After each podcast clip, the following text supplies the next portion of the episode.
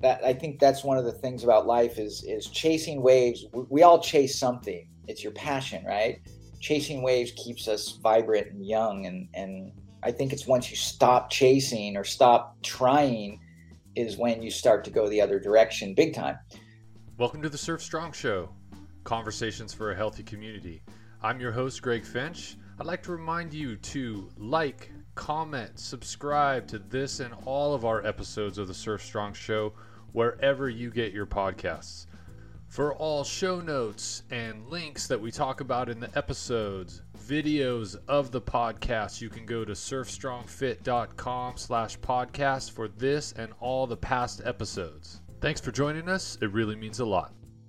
Today we welcome Mike Latronic to the Surf Strong Show, former professional surfer and team coach for Hurley and veteran big wave rider.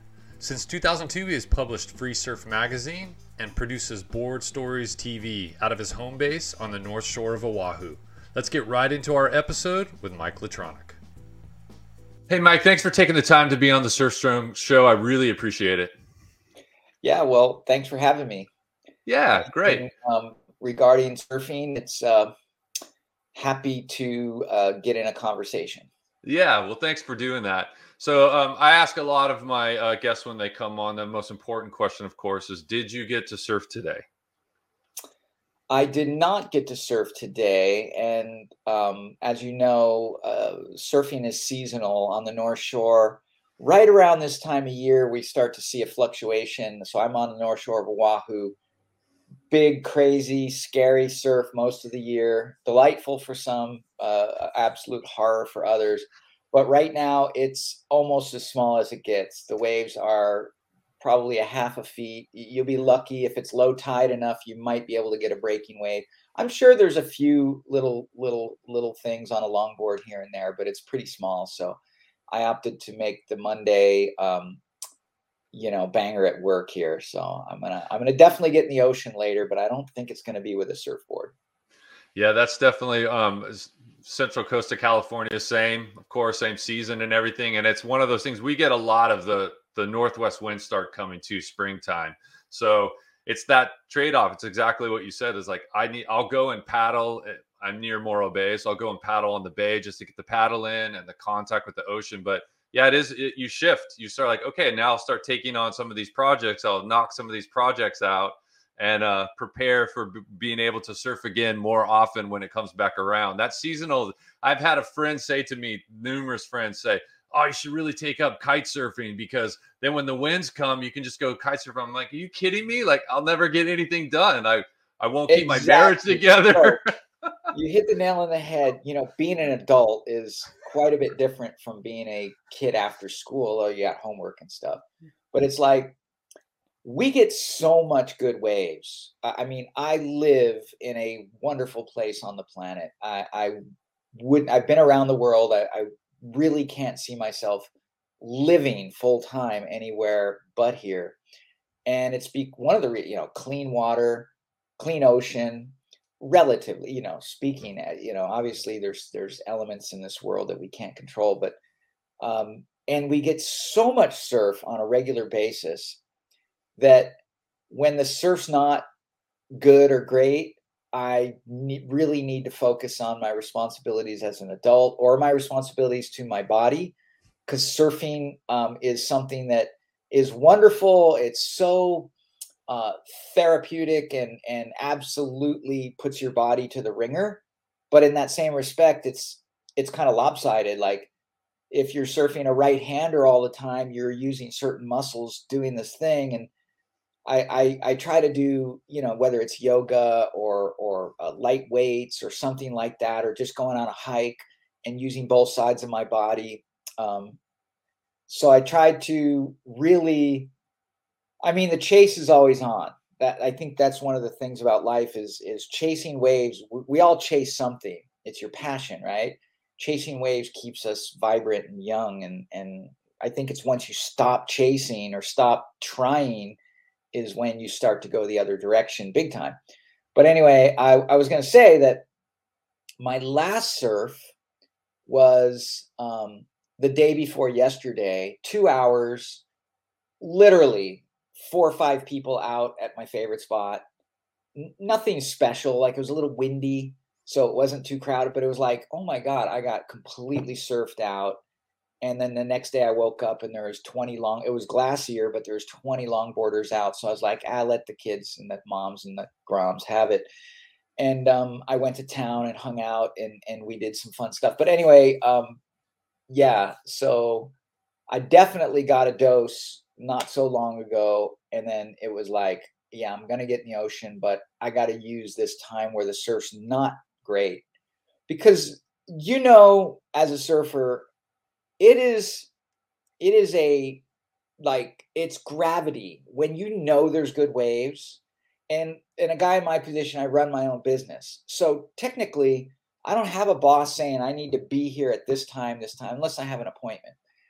And it's like i have to self-discipline myself. And i really can't. I, I refuse to actually when the waves are pumping when it's you know west swell six to 10 foot, sunset's pumping, pipe's good, whatever. I'm like, I either got to surf or shoot. And I know that eventually it's going to change, whether it rolls for a week or two weeks. Eventually it's going to go north winds or whatever. And I'm going to have all this time. And I need to focus that time on the obligations and the responsibilities.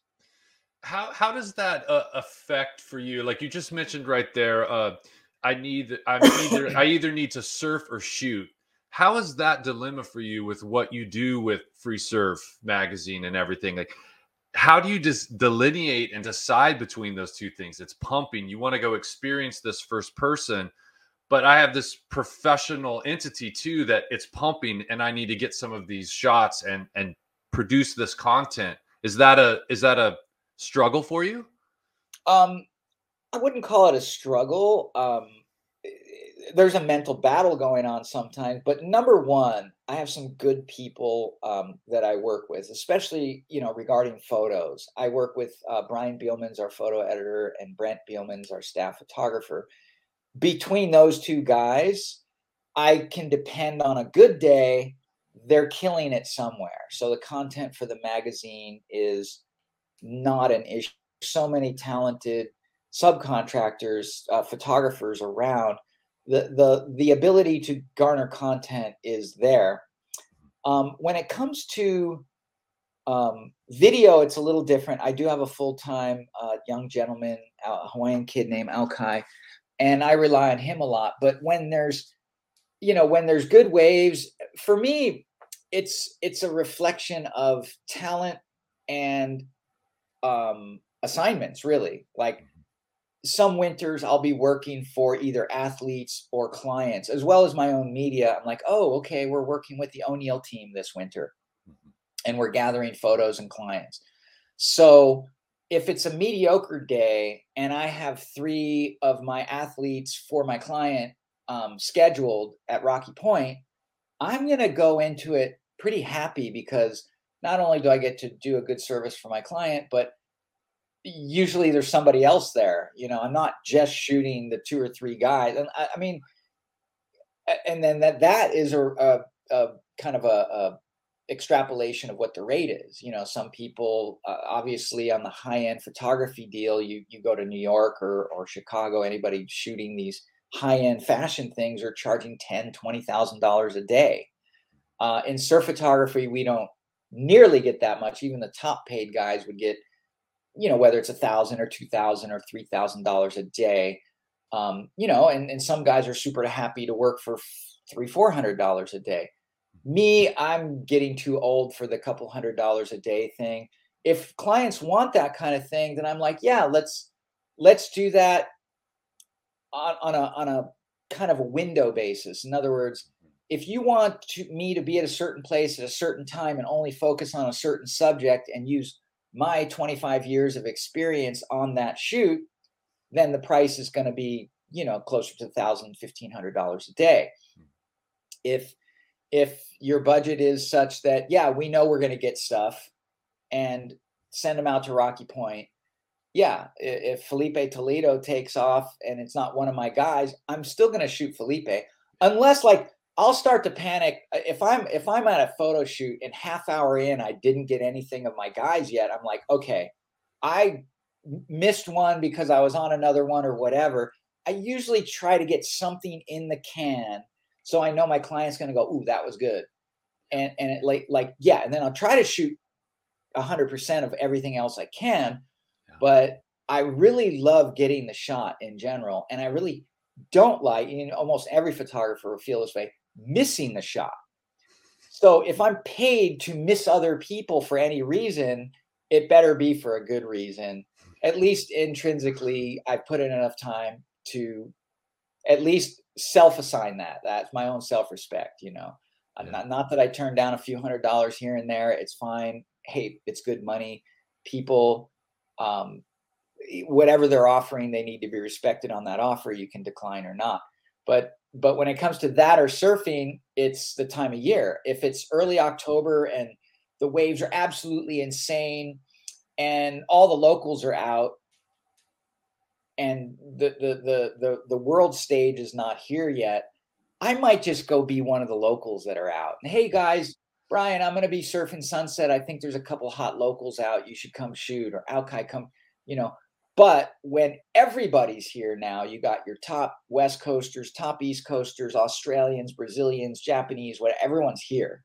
Mm-hmm. Then I'm like, there's too many talented athletes around. I want to go document that. Yeah. I'll surf before dark later, or I'll surf midday when the lighting's not as good or whatever. So I'm usually pretty um, it's pretty loose but strategic at the same time. I, yeah. I try to maximize my day. Talk a little bit about um, kind of what you're touching on there in in the surf itself, but also just as the North Shore itself. I mean, this you know stretch of coastline is the destination in the world during that stretch. What is it like to have that influx of not just that level of talent, but that level of attention, that level of people? In what essentially is a small town. Like, what is that like? Uh, knowing it's coming on this calendar every year. I'm sure there's some conflict, of course. It's the center of the world that we're in for surfing. Just talk a little bit about that. What it's like to be part of that year after year. Well, it's a total evolution. You know, what it was 30, 40 years ago is um, you could frame it similarly, similarly, but it's different because, um, well, let's just go back 30, 40 years, right? And, you know, yeah, you had an influx of people come to the North Shore. It might have been a few hundred, maybe even a few thousand, maybe, maybe. But the level of of um, change to the North Shore was, um, yeah, there the surf breaks got a little more crowded, but it, it, it didn't feel like it it swelled so much back then. Like, you know, there's these smaller fluctuations. Um, I think, you know, there's um, not a ton of housing on the North Shore, but there's definitely more homes, you know, maybe twice as many homes on the North Shore now than there was 40 years ago.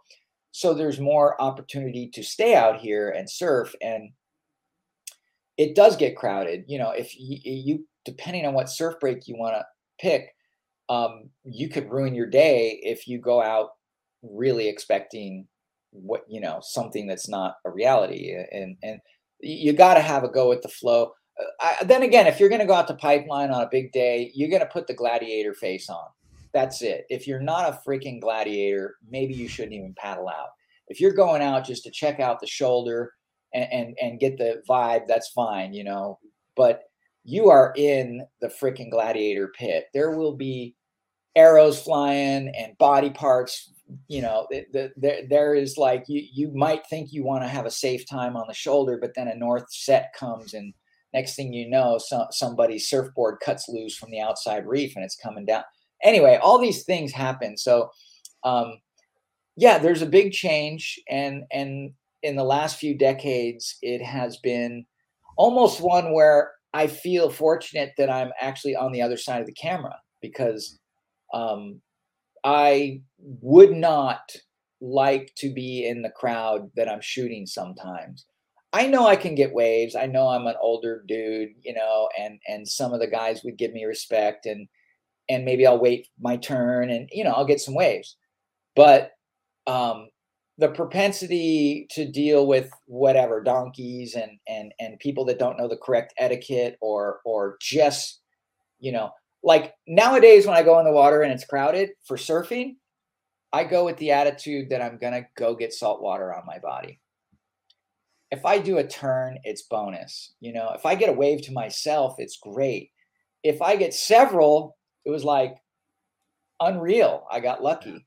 Um, but I, I, I try to like. There's enough angst and negative energy in the world. I really try to check my energy when I'm out there because it's natural for humans to want to gather their acorns and and experience their fun. But I don't want to do it at the expense of somebody else's good vibe. You know what I mean? Yeah, I get a lot of waves when I go out. I know the breaks and and and and, and I have good boards and but at the same time, we're all out there as a community and you know, surfing's an individual sport, this and that, but it's still it's like it, it's um so to, to answer your question, yes, there's a huge change. How do I feel about it? I gotta roll with it. This is where I live. And if I want uncrowded surf, I wait for the right moments. Um, I, I know when there's like, you, you know, you, you, you can't you can't show up at the concert 20 minutes before it starts and expect a good parking spot. You know what I mean? It's just not usually going to happen. Yeah, the parking angel, somebody had to leave or whatever, but uh, you know, you got lucky, but ultimately you just plan for it. And so that's why I'm glad that I'm on both sides because when it does get really crowded, a I can shoot more clients, uh, you know, shoot more athletes and and gather more exciting moments. Um, and and also you know gather those sound bites and interviews from all these amazing people that come to visit here. So i try to view it more as an opportunity than a bummer. Um, i won't say i'm never disappointed because some days i really want to surf and i really want my own wave and i really get disappointed that you know there's a lot of people that show up on on these in these crazy waves that are less than a properly equipped to handle what they're paddling out into. And so I don't know, you just deal with a little bit of everything. But um I think what I, you said, what what you what you touched on there though is so crucial. And it's it's such the what I remind myself of too everywhere, which is getting in the ocean and that connection to that entity is the primary part and waves are just the bonus. I say that to clients all the time. I just always remind myself of this. I had this experience. Oh, it's been maybe like 10 years ago now.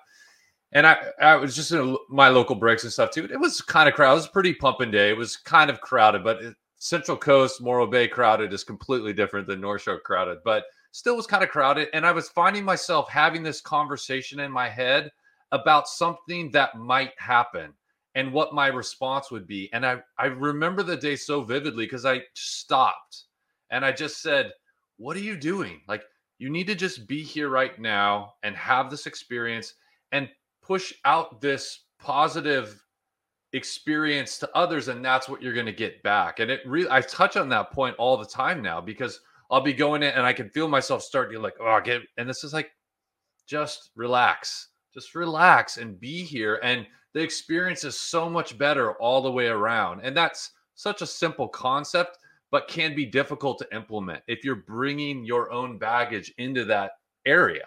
And it's just, it's the whole point we're there, right? It's just to clean out the carburetor and just reset. It, it, it really brings up the whole meaning and purpose of life sometimes because, you know, um, I'm not a hugely religious person. I do believe in right and wrong and good and bad. I'm not going to name God for any specific group. I don't, you know, so many wars and so much controversy is already in that space. I refuse to participate in it. But um, I cheer for the good works that are done by any group that wants to better mankind. But when I think of us as individuals and I think of you know, I'm I'm coming into 60 years old. I just turned 59, and I'm still pretty spry. Um, I still ride a five seven Linden, so you know, uh, Glenn Pangs from Town Country, Lindens, whatever I can get my hands on. but uh, I am um, every like friends that are my age that either had to stop surfing because of injuries or or just not using their bodies correctly and they just can't do it anymore, can't get to their feet, um, or whatever. But I'm I'm like I I thank every day I can do it, and I realized at certain point in my late 40s that that sometimes like if I really just did work or or you know I'm a dad I'm a dad of three kids so spend a lot of time with the kids which is important and and and, and like you know whatever it is you're doing and, and and that whether it's cooking cleaning watching a tv program driving yard work whatever it is you're doing um, it's not the same as the kind of activity you get when you invest in your body which you know like going to a yoga class or doing a capoeira class or taking karate or, or going to jujitsu or going surfing you're in you're like investing your time in your body so I used to surf because I was absolutely incensed to go have fun. Like, oh my God, I want to ride more waves. I want to ride more waves. Well, when you get certain many decades down the road and you've done, you know, I, I have this favorite, favorite maneuver at Sunset Point. It's coming out into the shoulder of the double up. And, and while it's doubling up, it, it, and it, you know, hopefully it's going to double up hollow and, and you kind of crack back into a figure eight, cut back into the lip and, and drop. And, and then there's, there's the next one last section there. And that like, I love that little section. I'm like trying to calculate, you know, I've lived near Sunset Beach for 45 years. I'm like, if I surfed it three times a day up until the age of 30, and then maybe, you know, once or twice a day up into the age of 45, and then maybe once a day after that, on average, how many cutbacks have I done like that? And I'm like, I'm close to 10,000 cutbacks. And I'm like, why do I still just absolutely crave doing it? I'm lucky. Um, but sometimes I'm like, you know, like I like that craving isn't more so than wanting to be lazy or or having to do a deadline. You know, there's three days left, but I'll just get it uh, done. I'll stay, I'll keep working till dark and then I won't surf. I'll surf tomorrow. You know, I have sort of started to adopt the realization that I need to force myself, or not force myself, that's a bad word. I need to schedule myself because your natural tendency, eh, eh, you know, everything goes in flux, and your natural tendency is to kind of flux later in life. But the more you give it flux, like reciprocally you have to work harder to get back where you're at. If I if I took two weeks off of surfing and just enjoyed Haagen Dazs and and and and salsa and chips every day all day long, it would take me that that two weeks. I'd probably gain weight. I'd I'd lose core strength. I'd I my shoulders w- would react. Everything would react. It would probably take me two months to just get back to where I was if I was diligent during those two months about getting back. So nowadays I just try to get water time in like, oh, I'm gonna go jump in the water. I'm like, I don't really feel like surfing. I, I hate this, like that. That I, I said it. Like, I don't really feel like, or I don't really feel like I should surf. Like I surfed yesterday hard. I had a great session, and my body's super sore, and I don't feel like surfing. But I'm like, I'm gonna do it because I I want to establish that consistency with something I love. Even you know, like practice makes perfect if you if you turn away from it yeah you can still surf three days from now but i like the consistency and the availability because i know that you know we're in hawaii you know we could have a two week rainstorm come in you know any couple of days. You know it takes a few days to form and get here and, and it's brown water for a couple of days and i'm really not surfing. I, I don't surf brown water anymore. Mm-hmm. anyway i'm totally rambling. No no that's that, that that what you just conveyed right there though is one of the most um, important things that I have noticed in like the clients I work with and just having conversations with people is I, am lucky enough to coach and train surfers. And so I don't have to motivate them or define for them why they're working to do something. It's to keep surfing in their life. But this slight disconnect is really common, which is when we're young, exactly like you were saying, you're surfing every day, probably all day long, because your responsibilities are, are more to yourself. You don't have a mortgage probably. You don't have responsibilities outside yourself as much. So you're surfing a lot. And then as those decades start to climb, you you those responsibilities come up and the things that are taking you away from surfing become more common. And so you're surfing less and what's bridging between those sessions you're not doing other movement outside of surfing. Surfing isn't everything we need to keep surfing, but it d- goes a long way to keep us there. And so I see this so common in clients that are like getting into their 30s, getting into their 40s. They're just surfing less, even if they're not perceiving it that way. And that gap between there, they're not bridging it. They're not doing movement outside of it. And so when they come back to it, they have this sometimes they'll have this negative experience so you get this negative reinforcement of like, I can't surf as well as I did before, or I have more pain. I'm not recovering as fast because we're not replacing surfing with the things we need to do to keep us ready to surf. So that point we made is, is so critical. It's like that movement. This is what I just I give it everybody that I talk to is always it's these three things. You need to move every day, you need to have focused breath every day, and you need to have mobility every day. So yeah do something in those categories. Surfing, if it, if it's there, great. If it's not, then replace it with these other things, and it'll keep you ready. So it's crucial. I, am not even an everyday guy. I try to go four or five times a week, mm-hmm. something, and then mm-hmm. I double up. I don't. I don't typically surf two or three times a day anymore. Mm-hmm. I, I, do when the waves are really good. I try to go twice a day, uh, and I'm free to do it but I really with the I I um you know I do light weights with uh, some good friends of mine twice a week. That that's that's probably one of the most disciplined schedules I keep is my light weights. You know, eh, they're not heavy. I'm not trying to be big and bulky or anything mm-hmm. like that.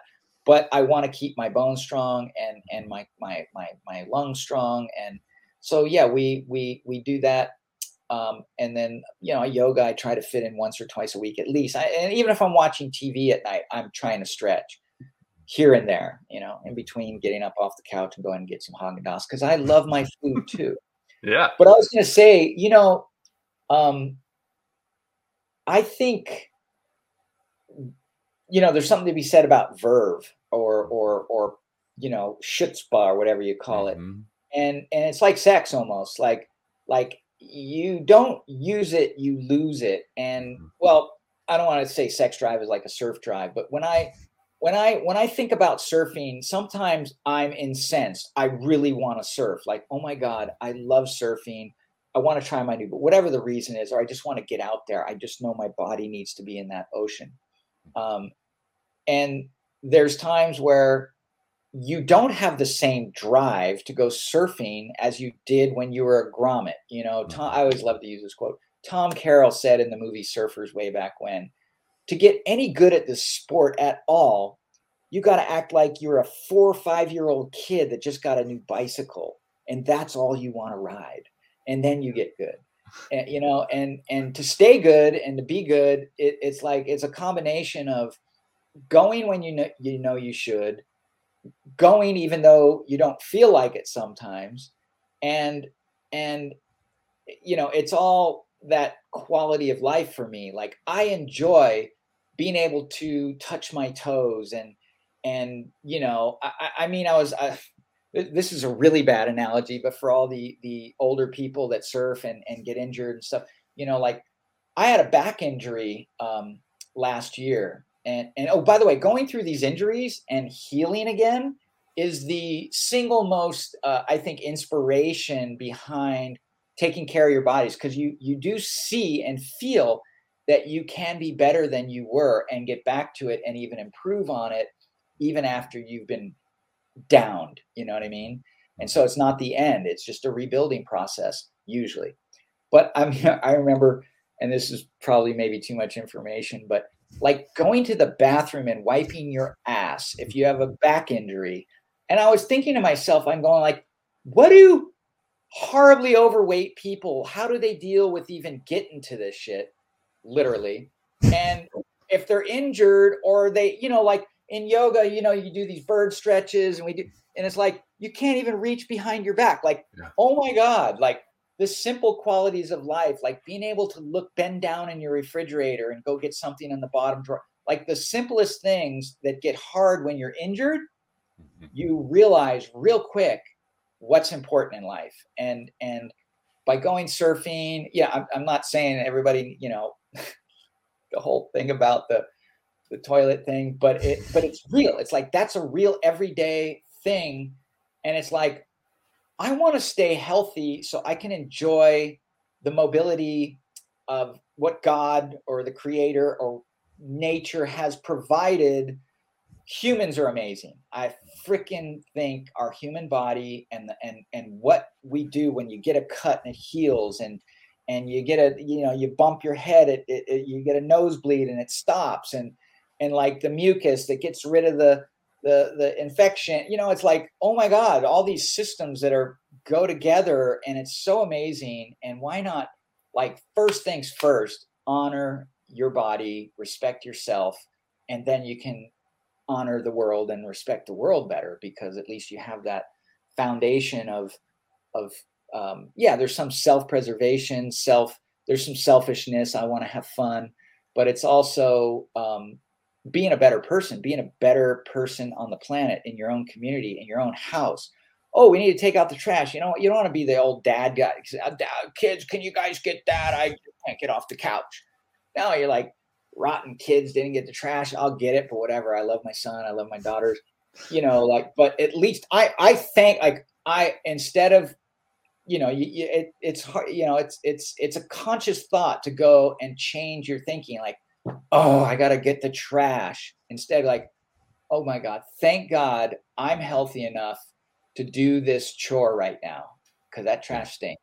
You know. Yeah, that's absolutely that. That's that part. It's it's it's. I guess part of it is is empathy for others' experience. But when something is pulled from you, something in that in, in that really foundational life experience and it goes away, you really can't respect how powerful that is just to be able to have that function in your life. And then take it to the next level, like you talked about having your back injury. When that's pulled from you, when your when your ability to be in the ocean and surf is pulled from you, it just completely reinforces how central it is. I had this uh this conversation with a friend, I don't know, it was maybe like 6 months ago and he was just saying, "Oh, you know, like he was starting to struggle with some things." He said, "If I can't stand up on on a board, like I'll just stop." And I'm like, "Are you kidding? No way." Uh, if I have to go out on some stupid little buoy thing just to be in the ocean, I'll do it. Because it's to me, that's the part of it. It's like evolve what you have to evolve, but prepare and continue to be present to be able to surf at your highest level but allow it to adapt and allow it to evolve to stay connected to the parts that are the most important, which is just being in that ocean. And it's it's that part. You're absolutely right. Like we get so self-centered sometimes in, in our experience of just like being frustrated by this or that. But then you stop and you realize you're right. Just to be able to go take the trash out, as basic as that is, it's such a reinforcement for being able to do these things in our life and it's all up and down the scale. You're absolutely right. Yeah i think it's almost part of the fight too like like um i've always been a fun conversationalist you know as as the happy-go-lucky surfer in my youth uh, you could have a conversation. I don't, I don't think i had as much battle in me but as you grow older and you learn more and you've been through ups and downs with business relationships or personal relationships or friendships or politics or you know all the mechanics of dealing in society um, you tend to you know I, I don't want to say you get soured but you you get enlightened to some of the dark forces at work in the world and and um, you know, while in some ways, um, you know, scheduling and and discipline is important, it's also important to have that passion that so that passion turns into fight not not in a bad way but like i'm to go surfing i'm so tired i'm caught inside are you going to get dragged in and go in and say, that's it, I only caught two waves? Are you going to freaking fight your way back to the channel, get back out there, and maybe get the best ride you had the whole session? Either which way, it's when we give up is when you truly give way to that three letter word called getting old. And mm-hmm. and and I think that um, I've always been uh, a fighter, you know, not in the sense of street fighting or anything like that. I'm, I'm more of a peaceful guy. I, I, I, actually used to, when I was a really small kid, like before the age of 11, I remember I used to get in fights in New York City all the time. It was just what we did, you know. Fortunately, it didn't go too far and it was always kind of friendly. Let's, you know, here you can have my freaking apple for lunch. You know, sorry we fought, you know, like we're kids. But um, growing up, you kind of start to notate the the intensity of people out there and and and like my goal with FreeSurf and my my like people is well dude you're you're you're you're you're like you're you're in a kid's world and and you're in this fake reality because you're acting like a kid and i'm like no that's by choice um i think the joy and the optimism that children feel is something that's super valuable to our society and I think that we can carry that through later life, and I think we do. And I, and I experience it myself and my friends around me that I see. And and by perpetuating that simple act of surfing, I'm not. You know, we have a TV show called BoardStories. We tell stories, but we're not we're not like breaking it down and saying this is how you have to live or this is who you need to vote for or whatever. Like, hey, people are people. But all's it all's my whole work uh, yeah, I, I, I pay off my mortgages. I, I love to eat food. So working is important. Um, financially, no, I, I, could have lived on the mainland and probably made a lot more money or, or, or, or taken other jobs and made a lot more money than I make doing what I do. I make a comfortable living, but I'm by no means day trader rich or anything like that. So when I assess what I'm doing, I've had opportunities to make more money and do something else. And I'm like, I really like what I'm doing and I'm comfortable doing what I'm doing. And I believe that the sheer reminder that there is a beautiful environment out there and that we can all enjoy it, um, whether it's crowded or not, is, is just a reflection of this is Earth's playground. And I, I want to, this is a total like, um, part of the reason I do what I do is because I recognize, I see, and I hope I help create that international language of the surf stoke, you know, and it's usually a big smile or a high five or a chi-hoo or whatever. And I don't care if they're Japanese, Chinese, Afghanistan, hmm. Russian, Polish, Aussie, or whatever. We're all stoked you could have six of those different nationalities in the shoulder and some guy is getting a, a, you know not the best guy in the lineup whatever but he somehow managed his way into the barrel and he's got this huge smile on his face. His smile and our stoke is the language of brothers and sisters everywhere. And and and i i i can't believe that the world history has gotten so far like when you think about the dark corners of world history it's gotten so far away from that. Like the human race, whether it's greed or power or whatever, people lose sight of that so much. But in surfing all the time, I see that on a daily basis. You know, people that don't like each other are still like smiling when they get sprayed or whatever. You know, it's playful. And and we as adults uh, in surfing, you know, it, it's a playground. It's it's a it's a it's a melting pot of stoke and that's what I hope people enjoy my media for. That um I think there's less opportunity in a lot of people's lives for that general con- that that genuine connection that you're describing. And that's what surfing does allow. When you're back there, all of that stuff is stripped away. There aren't screens, there isn't technology. It's you, the ocean, the others that are around you, and you get this genuine connection. And it's part of what you know FreeSurf magazine does and it's part of why i do the surf strong show is to have conversations with people in this world. Um, we get less opportunity to have extended conversations with people to feel that connection. And any place you can in your life to increase that opportunity for yourself or to create something and be creative and to share it with the world that ups that connection is huge. I, there's just less opportunities for each of us in the world. And so, you know, let's, let, I want to talk a little bit specific about what FreeSurf Magazine does. It was launched in 2002 and and it's to this to this point right now is the only full color glossy monthly surf magazine in North America. Talk a little bit about how that's evolved when it launched in 2002, what the landscape was like in that in that world of of having other magazines around, having other media around, and what it's evolved and changed into to where you are now. Well, in 2002, if I recall, um, I had plans to start the magazine. I think I made my plans after 9 11. When was 9 11 again? Um, it was 2001 or 2000? 2000. Yeah.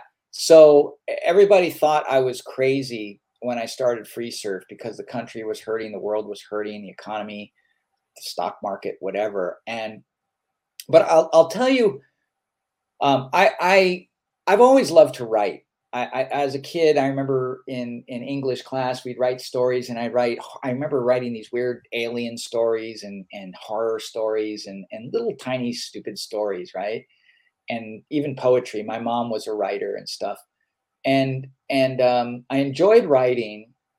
And as I was a pro surfer, um, uh, I was I did some writing. it was so my writing career is I, I, I have to thank the alcoholic content of Australian beer for my writing career. True story. I was like 18 or 19 years old in Australia, running around with Richard Marsh and Aki and the boys and Ashley G and some other guys in Cronulla and stuff. And we all decided to go to this surf contest in Phillip Island with the Peak uh, it was a free trip because we are going to drive down there and I could just jump in with the boys. I didn't ride for peak wetsuits, but Dougal Walker, who worked for Billabong, Dougal was a former pro surfer and he also worked for Billabong, but he was like the main one of the main guys at Peak. So Dougal was the camp counselor who drove us all down to wherever Phillip Island was, way past Bell's Beach, somewhere down in the south, some shark infested, freezing cold water with anyway, it, it's some good waves around there uh, uh, in Phillip Island. But um, you know, we got there, and of course, th- so this should have said everything. The the the the, the pre meeting for the contest was at a bar, and and you know, I I don't drink. I don't. Yeah, I'm not a good drinker. If I drink, it's definitely not before a surf contest, and I, I I'm not a crazy drinker, but I I didn't really pay too much attention to the bar scene or anything like that. Plus, it was more like a pirates bar. I swear to God, it was like a scene out of Crocodile Dundee with surfboards hanging on the wall or something like that. From what I remember, like this was a, a Phillip Island surf spot, but it was a bar, a local bar, and they had the maybe it was a town hall. I don't even know, but it was like I just remember it was like like Captain Ahab and the old Aussies that were there. Like, did these guys even surf? And and it was just classic. But we had the surf contest. I think I made it to the third round. I didn't win any money or anything, but um, it was a good experience. And then I remember we were all there, there was a big after party, and I didn't drink that much. I went home and, and oh, yeah, we're gonna leave early in the morning. And I remember getting in the car early in the morning with Dougal Walker and the rest of the guys. I think it was um might even been like um Matt Branson and and and um, uh, uh, I, I, know Richard Marsh was there. Um, a couple other guys. Oh, oh, oh anyway, Mitch Thorson too was another one. But the the thing was is he's so Dougal. Uh, somehow I got I got lucky Pierre. I got I got the front seat this time. You know, it's going to be an eight hour drive back to Sydney or whatever. So uh, Dougal gets in the car and he's like barely like moving. He's like, "Oh my god!" I'm like, "Oh shoot!" He goes, "Yeah," and I've got a story deadline for Tracks magazine. I don't know how I'm going to do that. And it just so happened I was sitting there. He was talking to me about that. He didn't know I was a writer. I didn't know I was a writer. I just said, "Oh, I took two years of journalism in high school. I I could try to help." And he goes, "Oh, mate, would you?" like, you know, and I'm like, yeah, no problem. We just need to stop at a shop so I can get some writing paper.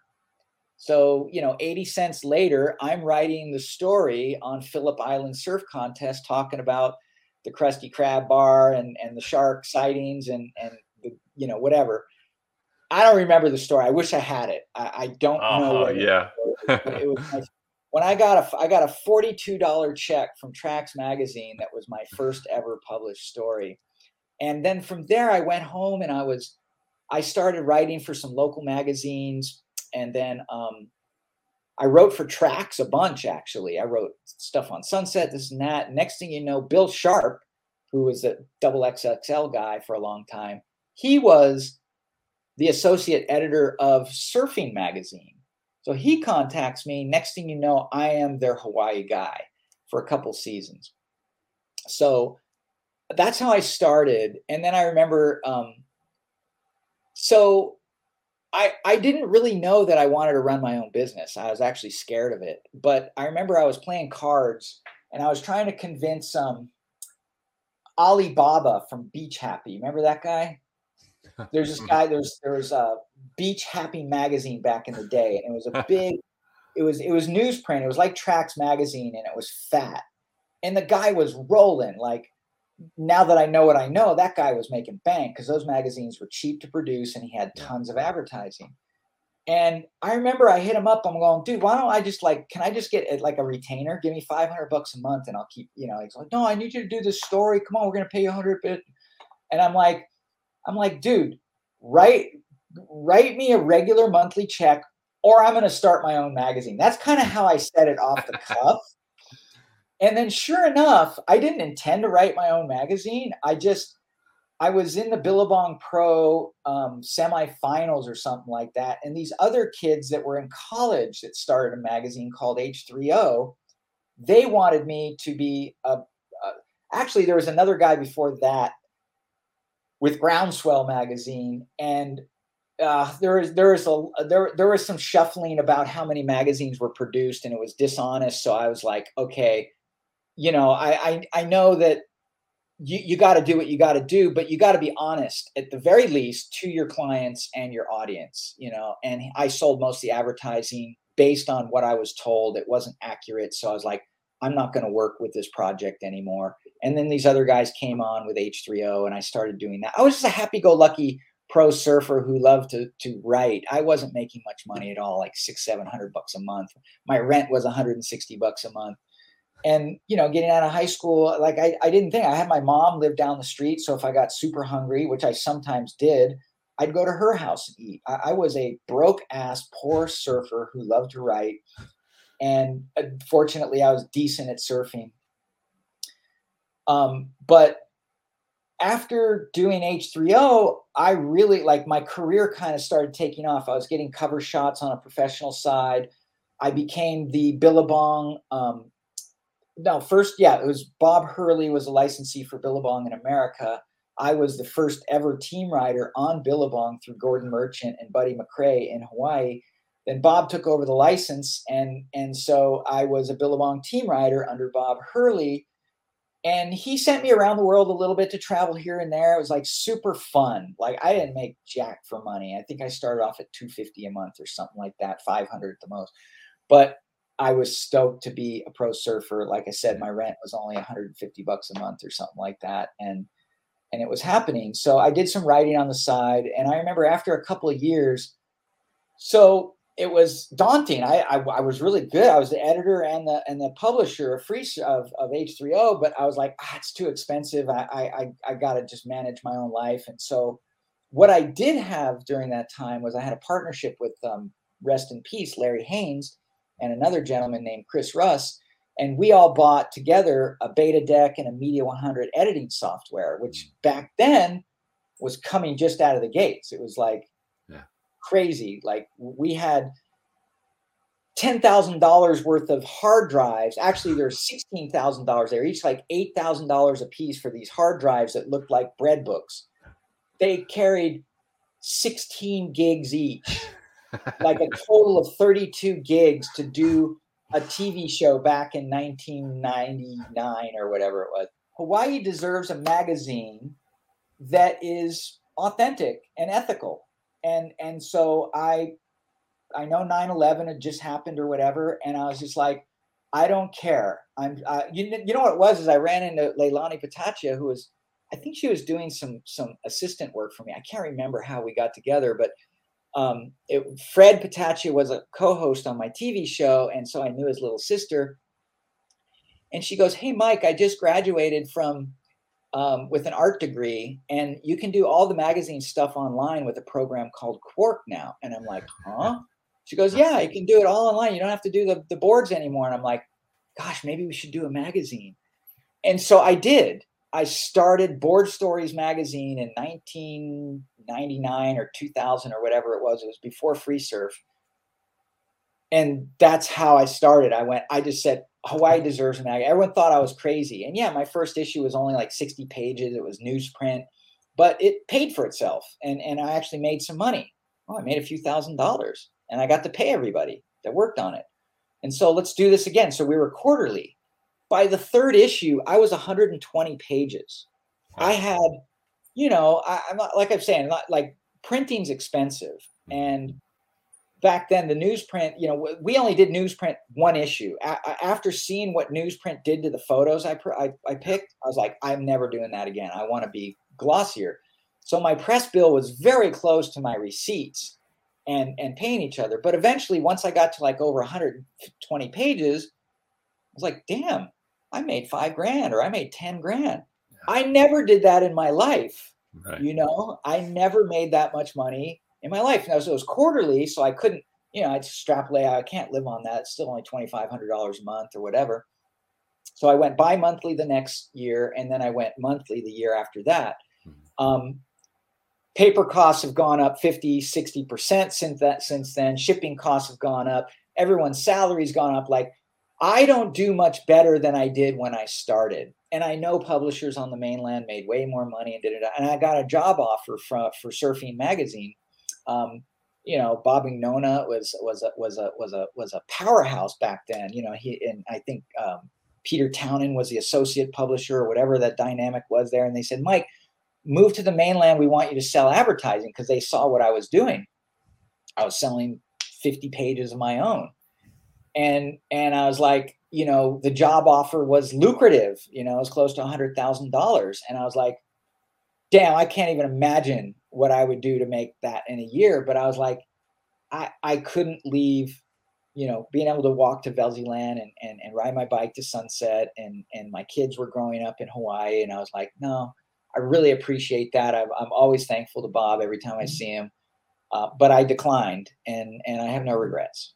Yeah, it's the it's the lifestyle. It's the value of that. You know, income, of course, is necessary for the responsibilities we have, but it, it's I have such a similar experience, like living on the Central Coast here. I certainly what I do in training, I could be living in a, a much more urban area, and my income potential is much higher, but looking back and reflecting like our daughter's 15 now and being able to grow up here and be able to spend all that time with her because we're self-employed the trade-off is that you know you're not making the amount of income to have these different things but i would never i would never trade it for the world because those experiences that time together and just the quality of life that like same thing like riding my bike down to go surfing it's just it's irreplaceable. You know, the income is only only available for the choices you can make. It gives you choices. That's it.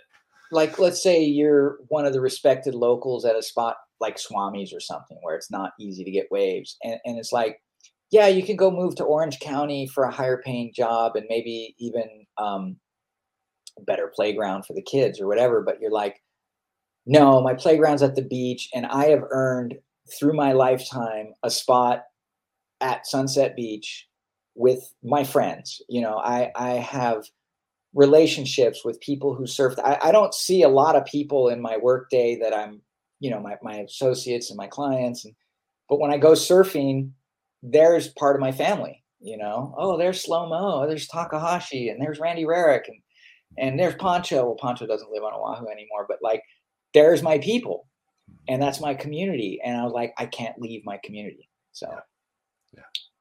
Anyway, um, anything else, sir? Yeah, no, I was just gonna say I want to respect your time. You've you've given me plenty, and um, I really appreciate that. So um, I'll just do a little closing here.